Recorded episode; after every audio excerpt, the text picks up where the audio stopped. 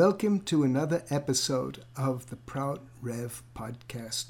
I'm your host, Dada Vedaprajinananda, and this podcast is looking at the progressive utilization theory, and what it can contribute to the well being of our present society. Today, we're going to explore the third fundamental principle of PROUT, which says that there should be maximum utilization of the physical, mental, and spiritual potentialities of unit and collective bodies of human society.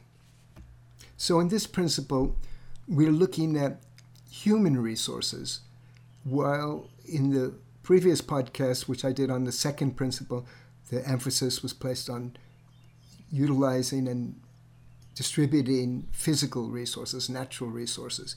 But here we're looking at our individual and collective human potential. So we want a society where there's a proper a balance, a proper a balance between individual and collective welfare. They're both they, are intertwined. Individual welfare also depends on collective welfare, and collective welfare depends on the welfare of the, the members of the society, the well-being of the people of that society. So for there to be a, really healthy human society, we have to let individuals expand fully, you know, physically, mentally, and spiritually. And if we don't do that, then we we're just wasting human uh, p- potential. Human wealth is just wasted.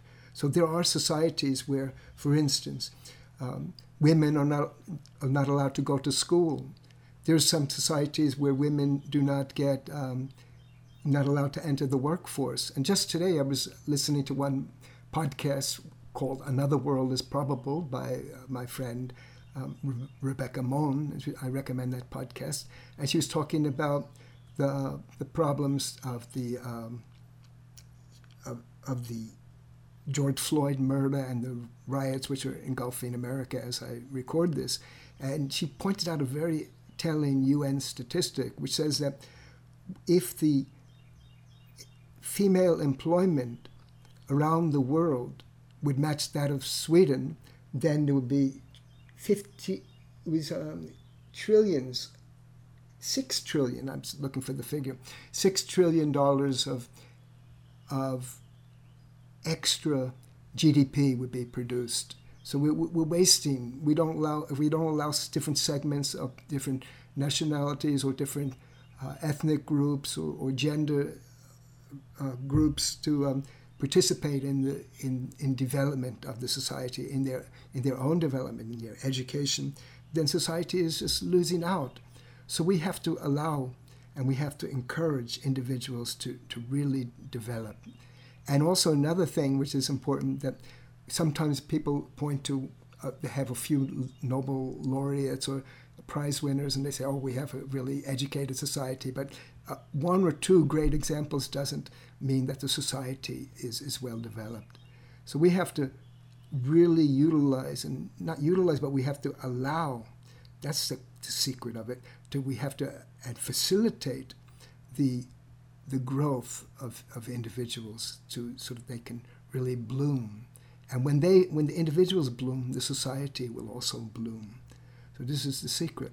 But another factor which is important here is that unless there's a collective spirit, there's also we when people we're, we're educating people, but we're not educating people to become selfish and greedy and, and miserly, but we're educating people in such a way that they open their hearts and they, they work also for the good of the society.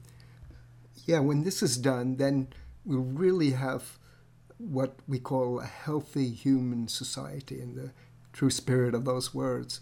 So, getting that balance correct is really the key to uh, having a flourishing society and also a harmonious society. Because if there's this uh, tension where um, some some segments of the society are not allowed to develop, uh, not only we're wasting wealth, but also we have uh, we have another problem, which is the disturbance of the, the balance, the equilibrium. The, so, like people want peace, peace, peace. Everyone says, but you'll never get peace where you have tremendous disparities of, of whether income and um, physical wealth, but also where we don't uh, allow or encourage or help people to develop themselves um, mentally and physically and spiritually.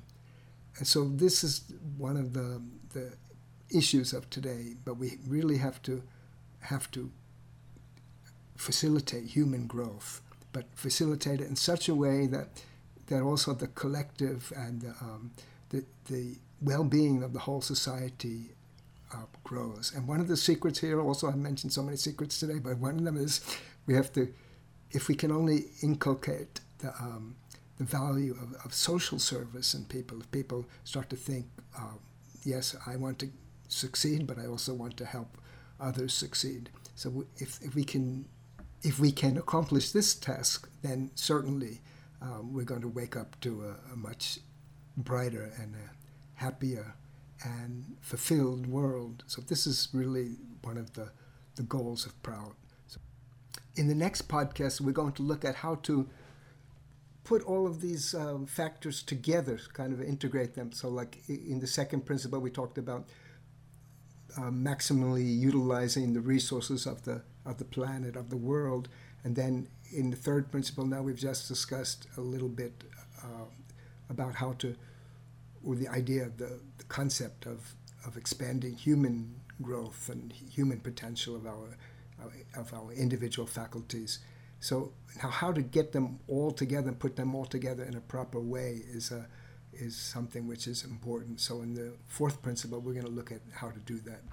So, I urge you again to come back and listen to another episode of our Prout Rev podcast. And if you have any questions or comments, just uh, put it down on the website uh, below, the, the proutalliance.org website where we're hosted, or you can send um, an email to info at proutalliance.org, and then we'll be happy to answer your questions. So thanks for listening and hope you come back again.